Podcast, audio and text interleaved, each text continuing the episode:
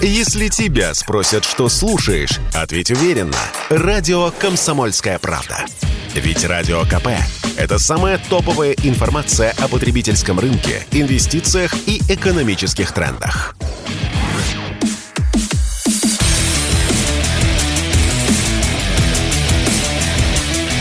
Программа с непримиримой позицией. Утренний Мардан. Снова здравствуйте, и снова в эфире радио «Комсомольская правда». Я Сергей Мардан, YouTube-канал «Мардан 2.0». Подписывайтесь, смотрите, лайкайте, ну и подписывайтесь на телеграм-канал «Мардан». А Повторяю, вчера началось главное геополитическое событие на планете Земля. И нет, это совсем не выступление какой-нибудь бывшей гинекологини Урсулы фон дер Ляйен. Это саммит ШОС в городе Самарканде. Шанхайская организация сотрудничества. Значит, туда прилетели абсолютно все. Туда прилетел Путин, во-первых, туда прилетел Си Цзиньпин, туда прилетел Эрдоган, а, ну и все остальные участники значит, процесса тоже там. Что происходит? То есть я понимаю, что основная повестка, она идет за закрытыми дверями, и о чем на самом деле разговаривали Путин и китайский руководитель. Но откуда мы знаем? Лавров сказал, что переговоры прошли отлично. Окей, надеемся, хорошо так. Еще нам показали смешную фотографию, где сидят все вот большие руководители, главы государства. Эрдоган, судя по всему, рассказывает, не знаю, анекдот или смешную историю, да, там как Скобеева пошутила, и тут мне звонит Зеленский. Может быть так, может быть нет. Я не знаю, что происходит. Поэтому давайте спросим у человека, который знает больше, чем я. Дмитрий Никотин, политолог, с нами на связи. Дмитрий, здрасте. Здравствуйте. Так, ну и что? Вы в чем видите а, значение вот этого ШОСа? Ну, знаете, тут много последствий. Можно, во-первых, говорить и с точки зрения Китая сначала отдельно, потому что это все-таки э, первый визит э, Си Цзиньпина с э, периода окончания пандемии зарубежной. И явно он поехал не только, чтобы поучаствовать в саммите, а чтобы и напрямую пообщаться с Путиным. Это во-первых. Во-вторых, можно говорить о начале появления коллективного Востока. Мы с вами привыкли вот слышать формулировку «коллективный Запад». То есть США, там плюс э, страны Евросоюза, ну, понятно, там Великобритания, Австралия, Новая Зеландия, в общем, страны британской короны. А здесь у нас вот такое вот начало. Конечно, здесь в коллективном Востоке нет какой-либо иерархичности, как на Западе, потому что здесь сразу несколько, в том числе и центров лидерства. Ну, знаете, такой вот э, все-таки ШОС такая очень сложная организация, в которой есть э, и Китай, и Индия, и Россия, и Пакистан. То есть и внутри ШОС есть противоречия. То есть э, индо-пакистанский конфликт там никуда не ушел. Но объединяет все эти страны, на мой взгляд, одно. Это нежелание сейчас оставаться в орбите гегемона США мирового, который потихонечку сейчас после того, как, на мой взгляд, э, страна единственная в мире, которая открыто бросила вызов США, Россия, э, все-таки начала этот этап деглобализации – и вот сейчас мы видим очередной раунд его продолжения. Ну и плюс третий вывод, это все-таки Центральная Азия. То, что происходит непосредственно в Центральной Азии.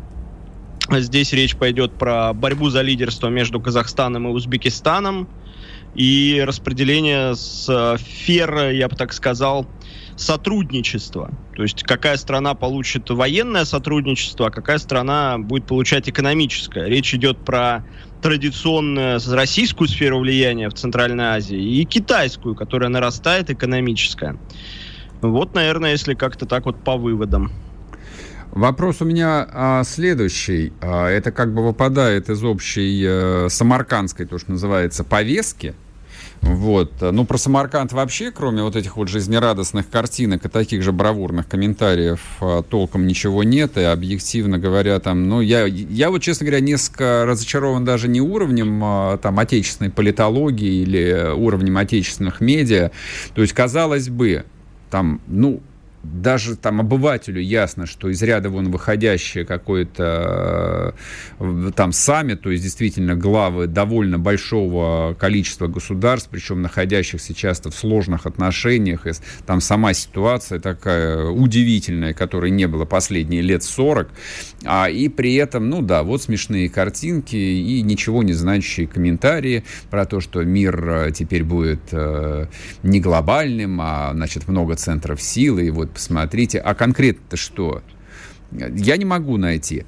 Но даже за рамками вот этого дискурса, а, как с краешком пролетает а, такая новость. Си Цзиньпинь, прежде чем прилететь в Самарканд, сначала отправился с государственным визитом в Казахстан. Про это тоже не очень говорили. Хотя, в общем, уж кого-кого это касается напрямую, Россию, учитывая события 5 января. Он зачем прилетал в Казахстан? И вот в каком контексте э, там нам это все рассматривать? Что это означает? Это действительно там символизирует конец УДКБ? Это действительно будет означать а, дистанцирование Казахстана от России? Это действительно означает, что Китай рассматривает Казахстан как зону своих жизненных интересов, а совсем не российских? Ну, смотрите, я вот уже вначале э, стал объяснять, сейчас тогда продолжу. Во-первых, по поводу Казахстана отдельно. Знаете, для Казахстана это не является чем-то новым. Еще в 17-18 веке, если мы будем брать историю, то мы вспомним такую политику, как между львом и драконом. Только тогда Казахстан балансировал, не будучи еще единым государством в современном понимании смысла этого слова, он балансировал между Российской империей и между тогда еще маньчжурским Китаем, да, где империя Цин была. Поэтому здесь не является чем-то уникальным. Казахстан не находится сейчас полностью в такой вот тесной дружбе с Россией. Связано ли это непосредственно с решениями Такаева, и вот элита Такаева, она как-то отличается от элиты Назарбаева, либо это произошло в том числе там, в результате активного воздействия Запада и США. Я бы сказал так, сейчас Казахстан будет балансировать, он будет балансировать между Россией, между Китаем, несмотря на то, что он член ОДКБ, да еще, я скажу больше, между США, потому что вот совсем недавно звучали заявления, что в кулуарах там одной из встреч МИД Казахстана как раз-таки сказал, что мы будем консультироваться, чтобы не попасть под вторичные санкции США и с mm-hmm, Еврокомиссией. Mm-hmm. А, а по поводу, вы знаете, вот то, что Си Цзиньпин раньше приехал, да, он провел визит, это тоже политика. А по поводу России, есть ведь Узбекистан. И вот я бы прямо обратил на это внимание. Как мне сейчас кажется, России тоже не стоит э, придерживаться старых э, каких-то своих политических представлений о Казахстане. И нужно диверсифицировать, что называется, риски и устанавливать тесное сотрудничество с Узбекистаном, что и произошло. Несмотря на то, что, знаете, вот Путина президент Узбекистана не встретил, а его встречал премьер, а, кстати, да, кстати, лидера... то, да, да, да, тоже, в да. общем, как бы все сделали вид, что все нормально. Я не вижу ничего нормального. Это Восток, это Азия. Здесь символы вообще как бы имеют а, исключительное значение.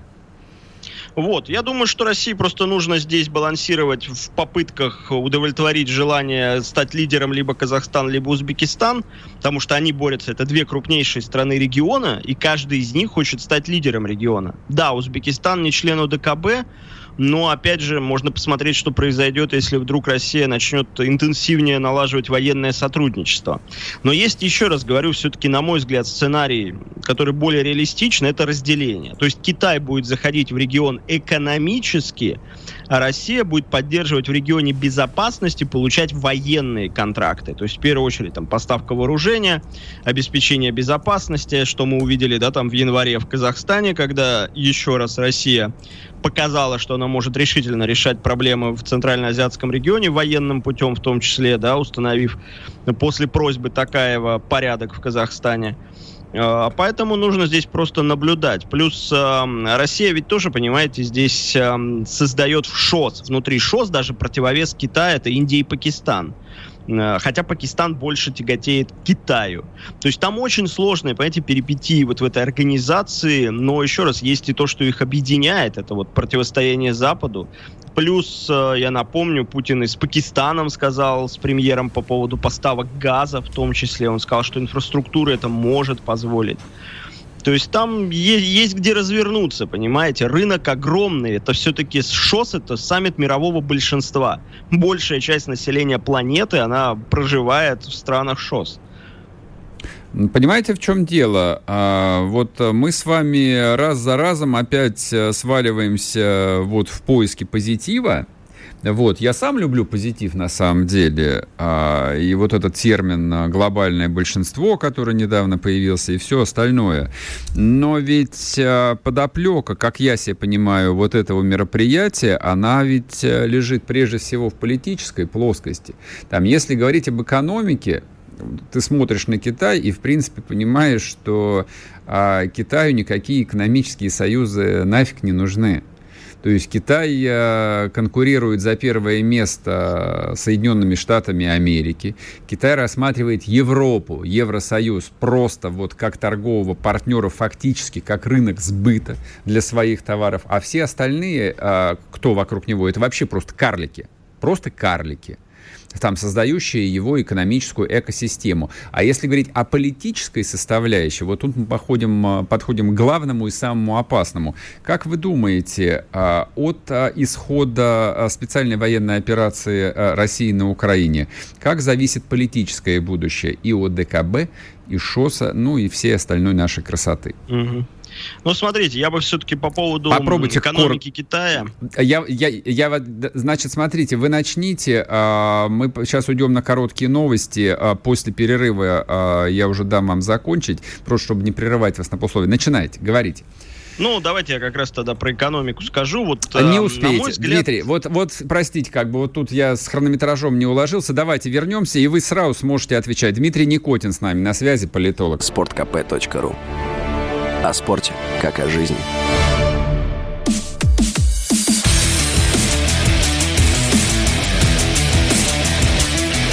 Программа с непримиримой позицией. Утренний Мардан. И снова здравствуйте, и снова в эфире радио «Комсомольская правда». Я Сергей Мордан. Мы разговариваем с политологом Дмитрием Никотиным. Говорим о, об истории такой, вроде бы как чисто вот официозной, и поэтому скучной. Я понимаю, что, в общем, э, некоторые вот за кадром, там, за обсуждением говорят, типа, а, типа, что, не о чем поговорить, давайте. А про что вы хотите говорить? На самом деле, вот происходящее сейчас в Самарканде, как мне представляется, во многом определяет и исход э, событий на Украине. Что, вот что-то мне подсказывает, что э, переговоры э, Путина и Си Цзиньпина, это вообще, конечно, такое ключевое событие, а может быть и нет, может быть, там еще ряд важных переговоров проходил. Передаю слово Дмитрию Никотину. Прошу вас, да, Дмитрий. смотрите, мы как раз с вами собирались обсудить последствия да, действия России на Украине, как это отразится на мире, и вот начали говорить про Китай. Вот вы знаете, я считаю, что есть определенный стереотип, что вот Китай самодостаточен в экономическом плане. И вот мы смотрим на показатели, там, условно, ВВП Китая, видим, что это там вторая экономика в мире, вот, мол, конкурирует только США. Но еще раз, это все условно, потому что эта экономика, она, во-первых, держится в первую очередь на энергоресурсах из России – это раз. А во-вторых, она действует, эм, построена на контрактах с США. США дает огромное количество рабочих мест Китаю. Поэтому Китай, он не самодостаточен. Китай, он также взаимозависим, в том числе как от российских энергоресурсов, так и от американских рабочих мест, которые, ну, огромное количество просто американских компаний, размещающих там свои производства, и которые, кстати, сейчас уже начинают смотреть в сторону других стран. Mm-hmm. Американцы начинают думать, куда бы можно было вывозить свои производства. Там, может быть, там во Вьетнам начинают смотреть, еще на другие азиатские страны. Но при этом, конечно, я там полностью буду согласен с тем, что от того, как будет проходить э, СВО на Украине, зависит отношение к России в целом и вообще роль России в мире.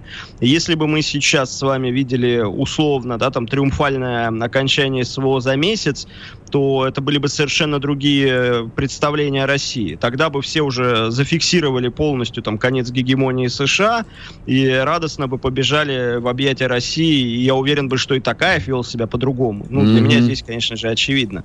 А, при этом, ну, сейчас я бы не впадал тоже в какие-то там а, трагические настроения, что вот, мол, все потеряно, и вот посмотрите, там Путин президента Киргизии 15 секунд подождал. Ну, потому что и такие темы, они тоже разгоняются, в том числе там активно там в украинских каналах. Mm-hmm. Помните, они там, то Эрдогана он там 15-20 секунд ждал. Да, да, да, да, засняли, что в Киргизии президент даже, мол, позволил себе при, предопоздать на 10-15 секунд. То есть э, от результата все будет зависеть, конечно, потому что это демонстрация в том числе всей, понимаете, вот э, то, что происходит, это демонстрация всей мощи государства, потому что это не только армия здесь работает. Тут в том числе и экономическое воздействие на Европу, насколько оно у России сильно, насколько Россия решительно будет в отношении Европы. В частности, речь идет про энергопоставки газа, которые там, не прекращаются, и хранилища позволяют пока наполнять. Вопросов много, которые возникают. У нас все-таки нет полного доступа к информации. Угу. Транзит газа через Украину ведь тоже никто не перекрывал, да, хотя, казалось бы, можно казалось было сказать, бы, ну все, да. теперь Северный поток-2, и все, не нравится, вот запускайте. То есть много вопросов, на которые, честно, рационально как-то сложно, да, там, дать ответы. Там, в Латвию газ тоже поставляются. То есть, если начать их задавать, то их будет очень много. Угу, угу. А как вы думаете, вот по результатам а, ШОСа, что публике будет э, предъявлено как э, победа? Ну, ведь у нас как бы все э, возможные саммиты, ну, тем более на которые э, там едет э, гарант, вот, они всегда, в общем, мы готовятся, то есть э, публике там предлагают, не знаю, там подписанные там 100-500 тысяч контрактов на триллионы долларов. Вот. Здесь что, ограничится принятием заявления от Ирана или будет что-то еще? Есть у вас какие-то ожидания? Да, есть они уже, в принципе, есть. Э, но вот смотрите, я процитировал бы Си Цзиньпина. А, он сказал следующее. Перед лицом невиданных за всю историю колоссальных перемен нашего времени в мировом масштабе мы вместе с российскими коллегами готовы показать пример ответственной мировой державы и сыграть руководящую роль в мире, чтобы вывести его из столь быстро меняющейся траектории mm-hmm. на траекторию устойчивого развития. Вот вроде бы цитата. Но вот еще раз, здесь ключевое. Китай старался до этого момента о себе не говорить как о руководящей мировой державе, причем здесь конкретно Си Цзиньпин говорит вместе с российскими коллегами. Угу, Если угу. вот этот факт все-таки брать, а я бы его брал, на мой взгляд, здесь Китай не стал ограничиваться нейтральными формулировками, которые он очень часто делает. Угу. Потому что обычно Китай что говорит? Он там, мы за территориальную целостность Украины, да, мы вот э, осуждаем любые там конфликты, давайте мир мирным путем решать. А здесь была формулировка именно, что мир находится не в той траектории, на которой он должен находиться, развитие. И то, что он сказал не один, да, там Китай собирается взять, а вместе с российскими коллегами. Он не сказал даже здесь вместе с коллегами по ШОС. Угу. Он, ну, конкретно подчеркнул вместе с российскими. Как это будет обществу представлять? Ну, естественно, там... Как будет перемогу о том, что мы с Китаем теперь навек, да, и сейчас да, да. определим будущую будут... картину говорить, конечно же, про Китай, э, про то, mm-hmm. что у нас вот тут Дум Вират сформировался. Ну, еще раз, да, здесь, э, ну, сложно предполагать, что Китай России будет прям открыто помогать. Я в этом, э, в этом, в это, честно говоря, не верю. Но здесь от Китая нужно в первую очередь не присоединение к санкциям, иначе mm-hmm. это будет означать там уже все, конечно. При этом, знаете, российская экономика, вот мне кажется, да, вот... Эм, она намного устойчивее смотрится. Несмотря на санкции, несмотря на то, что у нас там нет своих производств и так далее, у нас есть самодостаточность за счет вот этих вот ресурсов. И знаете, в долгосрочной перспективе неизвестно, какие будут показатели роста экономики в Европе без дешевого российского газа. То есть, когда у тебя вся экономика строится на этих энергоресурсах, э, и твой ВВП от этого растет, э, еще все может поменяться. Mm-hmm. ВВП очень часто ведь дутый, это сфера услуг, которая может очень высоко оцениваться в Европе, и она формирует вот этот вот валовый продукт в любом случае. То есть у нас есть свои преимущества, но мне просто кажется почему-то, что мы их не используем вот вечно что-то ждем, ждем какое-то одобрение, какое-то согласие, говорим постоянно о каких-то красных линиях, которые стараемся в итоге сами же не исполнять. Ну, есть возможности, но нет пока, наверное, политического решения их исполнить, их mm-hmm. реализовать в полной мере. Ясно. Спасибо большое. Дмитрий Никотин был с нами, политолог, поговорили мы о ШОС. Мне кажется, ну, слушайте, э, мне кажется, это та тема, которую в любом случае э, нужно держать в голове, по крайней мере, если вы, ну, не хотите превращаться в такого там чистого подростка, вот, который реагирует исключительно на самые острые какие-то эмоциональные, эмоциональные только раздражители. Вот, соответственно, есть война, вот есть а, там только обстрел, все, двигаемся дальше. Мы же пытаемся понять всю картину целиком, я, по крайней мере, правда, вот хочу понять всю картину целиком и э, стараюсь не, не упустить каких-то принципиально важных моментов, которые, ну, действительно и могут все изменить, и э, определяют дальнейший вектор. Про вектор все, в общем, говорят э, открытым текстом. А решение, ну или, скажем так, э, существенный пакет акций вот в этом предприятии под названием э, «Умиротворение Украины» или «Денацификация Украины», как угодно, находится в руках Китая, потому что э, нейтралитет Китая, по крайней мере, нейтралитет является основным условием для того, чтобы Россия довела свою военную кампанию до конца. Военная кампания продлится годы, десятилетия. Я сейчас не Украину имею в виду, я имею в виду противостояние прежде всего с Евросоюзом и с Западной Европой. То есть то, что случилось, по моему разумению, абсолютно необратимо. А будут они демонтировать «Северный поток-2», не будут они его демонтировать, но все стратегические решения приняты. А Россия уходит из той Европы, которую она знает. А вот э, ждут ли нас э, на Востоке, это мы посмотрим. Ну и еще хотелось бы пару слов мне сказать все же по украинской повестке. А вчера было очень важное заявление Рамзан Кадырова, принципиально важное. А Рамзан Ахмадович э, сказал, ну, такую очень политически аккуратную вещь а, про самомобилизацию регионов. Ну, то есть логика, как она была предложена. Россия – это федерация. И это, в общем, такое своего рода объединение регионов, каждый из которых обладает, в общем, довольно широкими возможностями, э, свободой в принятии решений и так далее, и так далее. Соответственно, глава Чечни говорит о том, что, ну, дорогие мои, нас 83 а, региона. Если каждый регион вот, э, не будет бубнить, а объявит э, у самих себя самомобилизацию и соберет э, тысячу добровольцев, подготовит их, экипирует, то это целая армия, это 83 тысячи штыков. Логично? Абсолютно. Соответственно, он намекает на то, что Чечня 4,5 тысячи бойцов отправила на Украину. Это как минимум. Мне не удалось найти цифру точнее. Его поддержал э, Аксенов, Крым который тоже отправили полторы тысячи бойцов.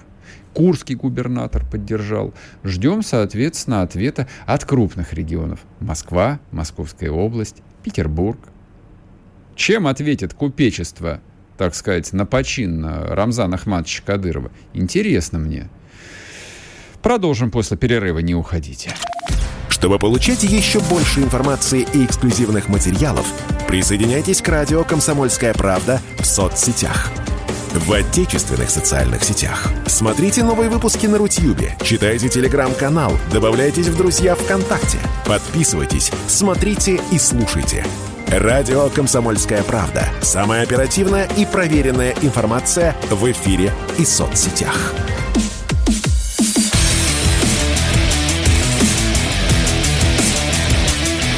Программа с непримиримой позицией. Утренний Мардан. И снова здравствуйте, и снова в эфире радио «Комсомольская правда». Я Сергей Мардан, YouTube-канал «Мардан 2.0» если вдруг вы не знаете.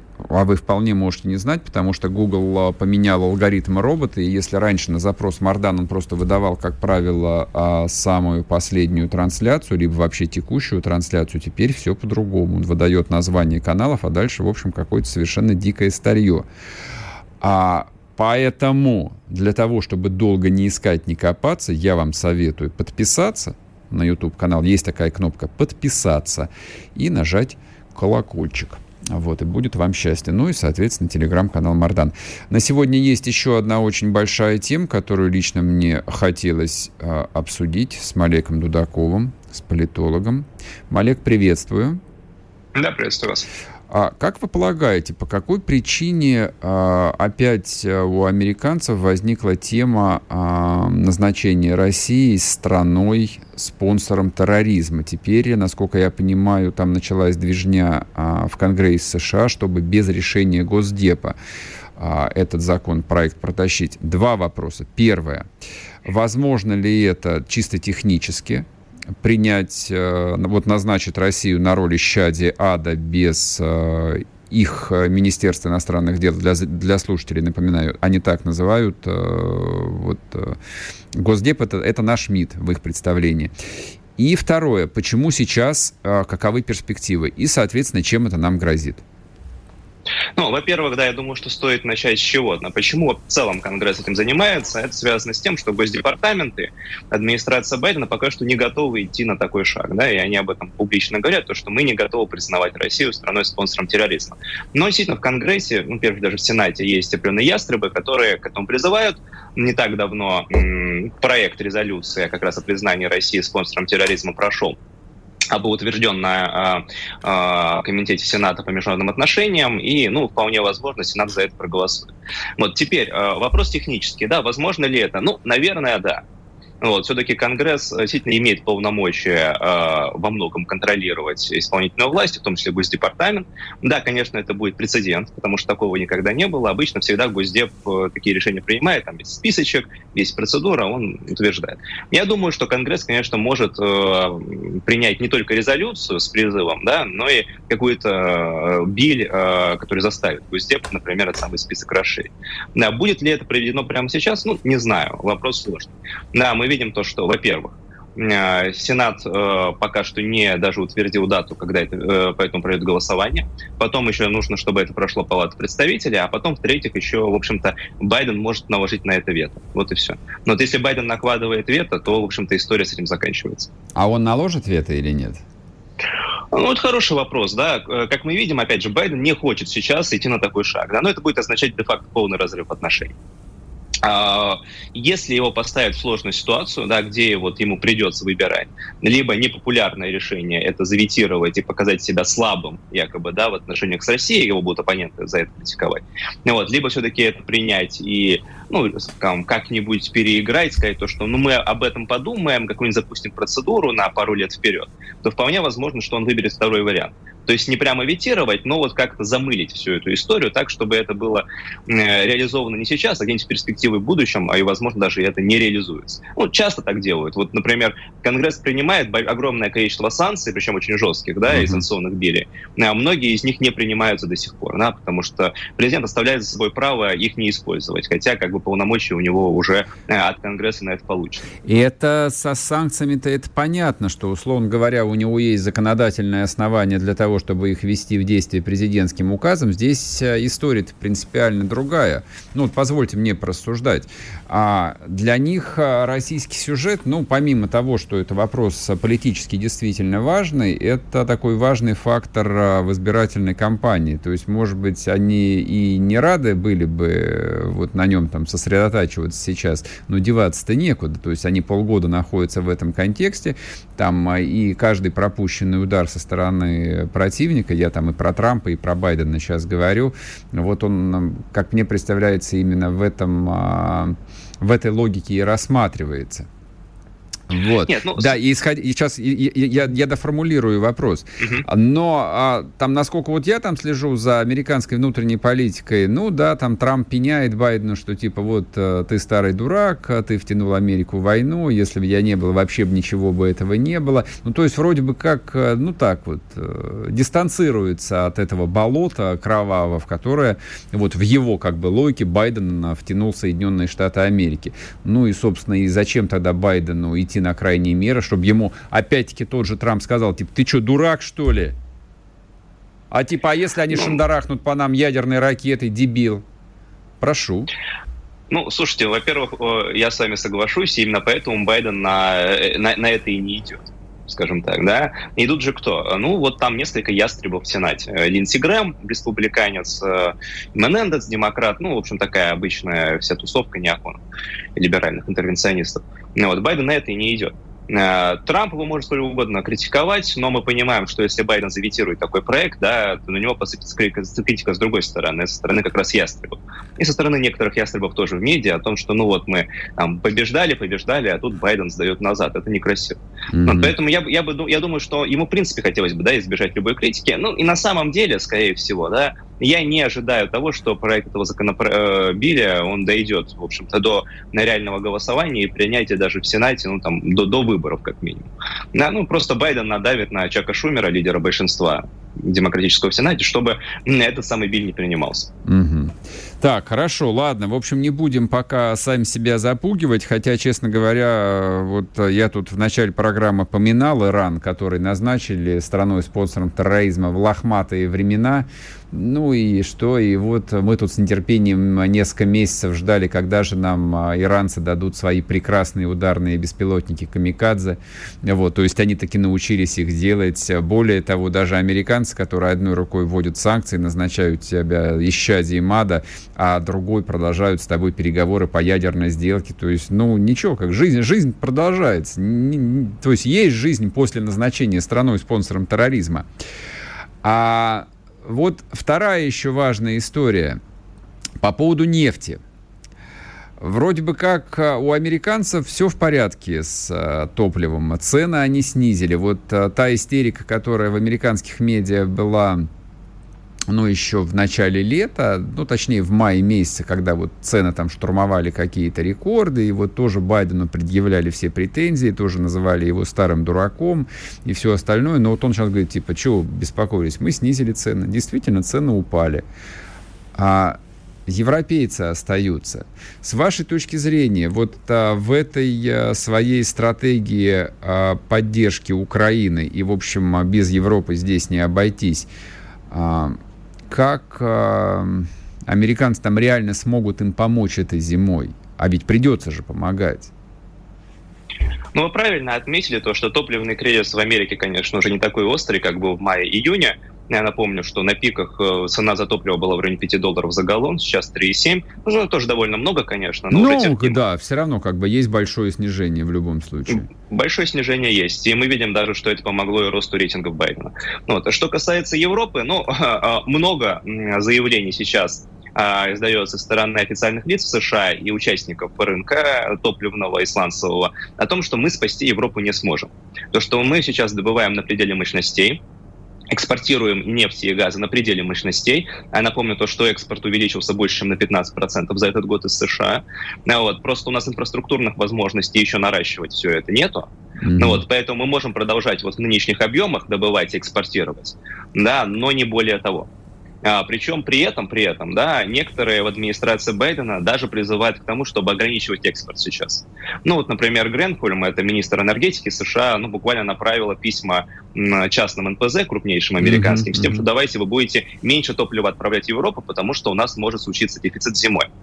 А, некоторые штаты на северо-востоке Америки точно так же призывают сейчас администрацию Байдена сокращать экспорт газа в Европу, потому что они получают тоже жиженый газ на своих терминалах, там Нью-Гэмпшир и так далее. И как бы если э, они недополучат газа, то у них будет взлет цен, это будет неприятно. Это демократические штаты, поэтому Байдену, возможно, нужно будет к ним прислушаться.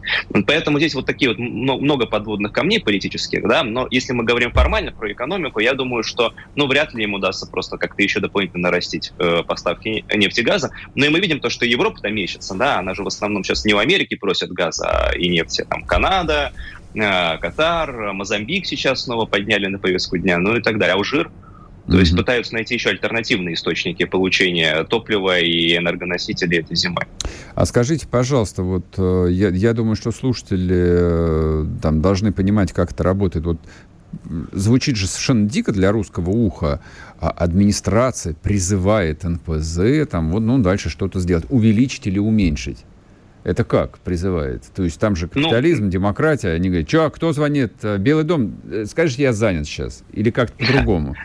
Нет, ну, конечно, это частный рынок, да, и частный рынок может не э, при, принимать во внимание да. призывы своего а, правительства, а, это правда. А, а как нажать? Можно на этих добрых а, ну, американцев? Ну, ну, ну, во-первых, э, я думаю, что э, как бы здесь же игра больше, чем вот просто вопрос да, об экспорте. Ага. На Байден, у Байдена есть возможность предоставления там тех же а, разрешение на добычу нефти на федеральных землях. Да? У него есть возможность принимать разные экологические регуляции, mm-hmm. которые усложняют Малек, я вас прерву. Мы сейчас на минутку уйдем на новости, вернемся, вы сможете продолжить отвечать на этот э, немаловажный вопрос. Малек Дудаков с нами на связи.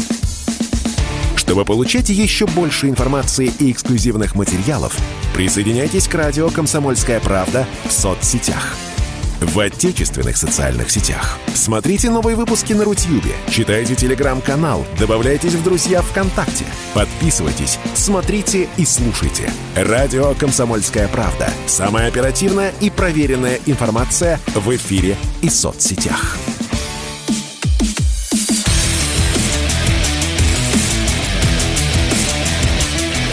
Программа с непримиримой позицией.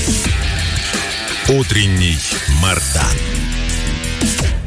И снова здравствуйте, и снова в эфире радио «Комсомольская правда». Я Сергей Мардан. Возвращаемся в Америку. В переносном mm-hmm. смысле, к сожалению. Или почему? Слушайте, оговорился. Оговорка по Фрейду, по Фрейду, к сожалению. К счастью, не в Америку.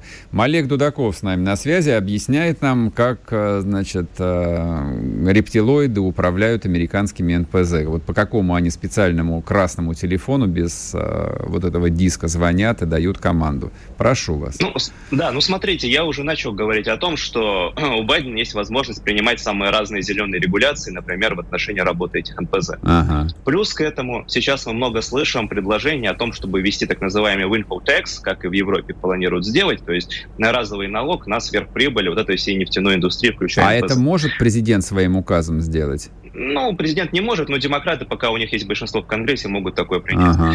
Э, не говоря уже про местную власть какую-то демократическую в Штатах, которые тоже могут это сделать.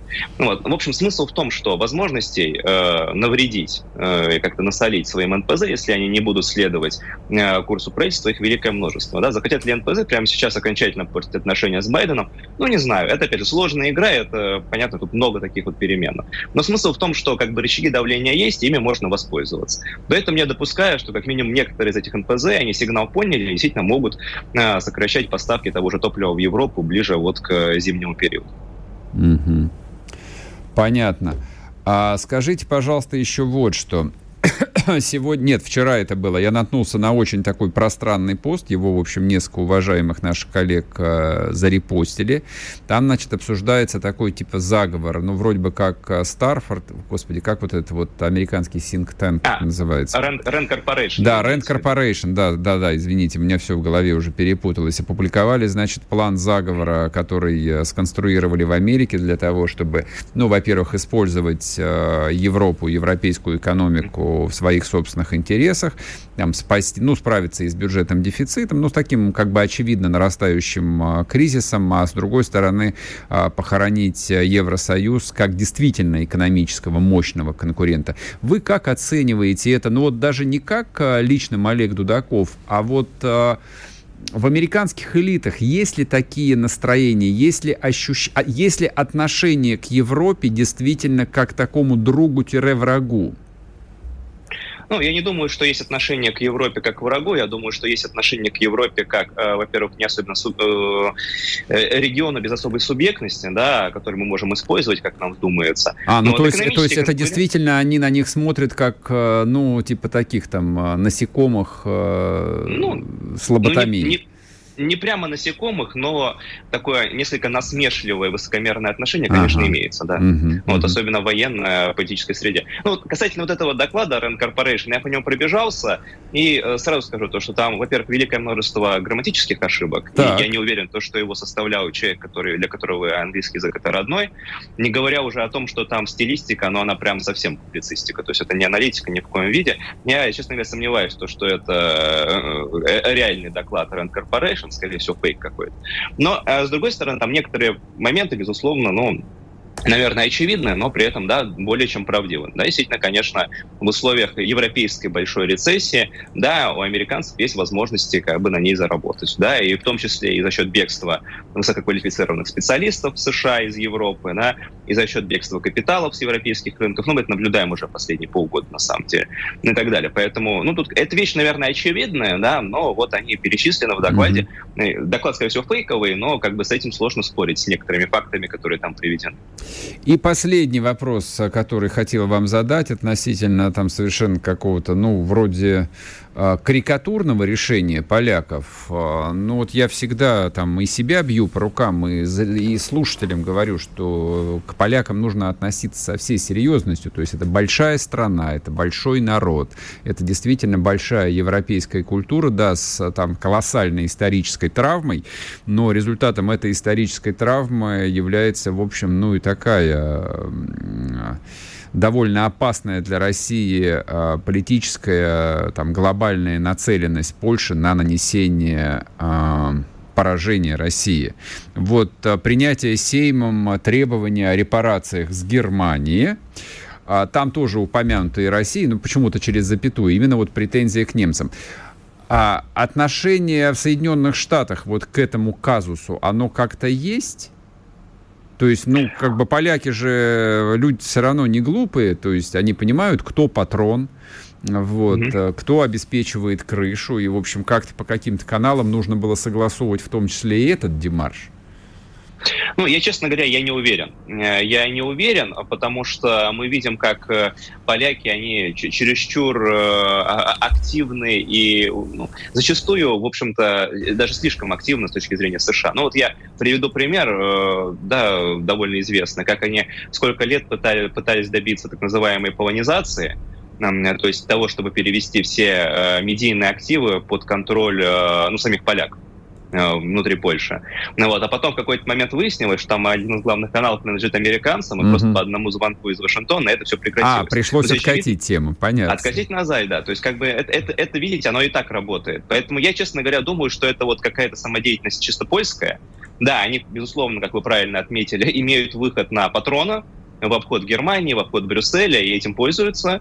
Но вот если патрон им даст по рукам, у них это все тоже закончится. Если не даст по рукам, но они будут дальше продолжать требовать, я не знаю, там, репараций, э, каких-то территориальных приобретений со стороны, видимо, уже, наверное, не Германии, а Украины, каких-нибудь денег с России и так далее. Mm-hmm. Может быть, газа за бесплатно. Но, в общем, смысл в том, что пока им по рукам не дают, я думаю, что они повестку эту будут двигать. Если дадут по рукам в Вашингтоне, они прекратят.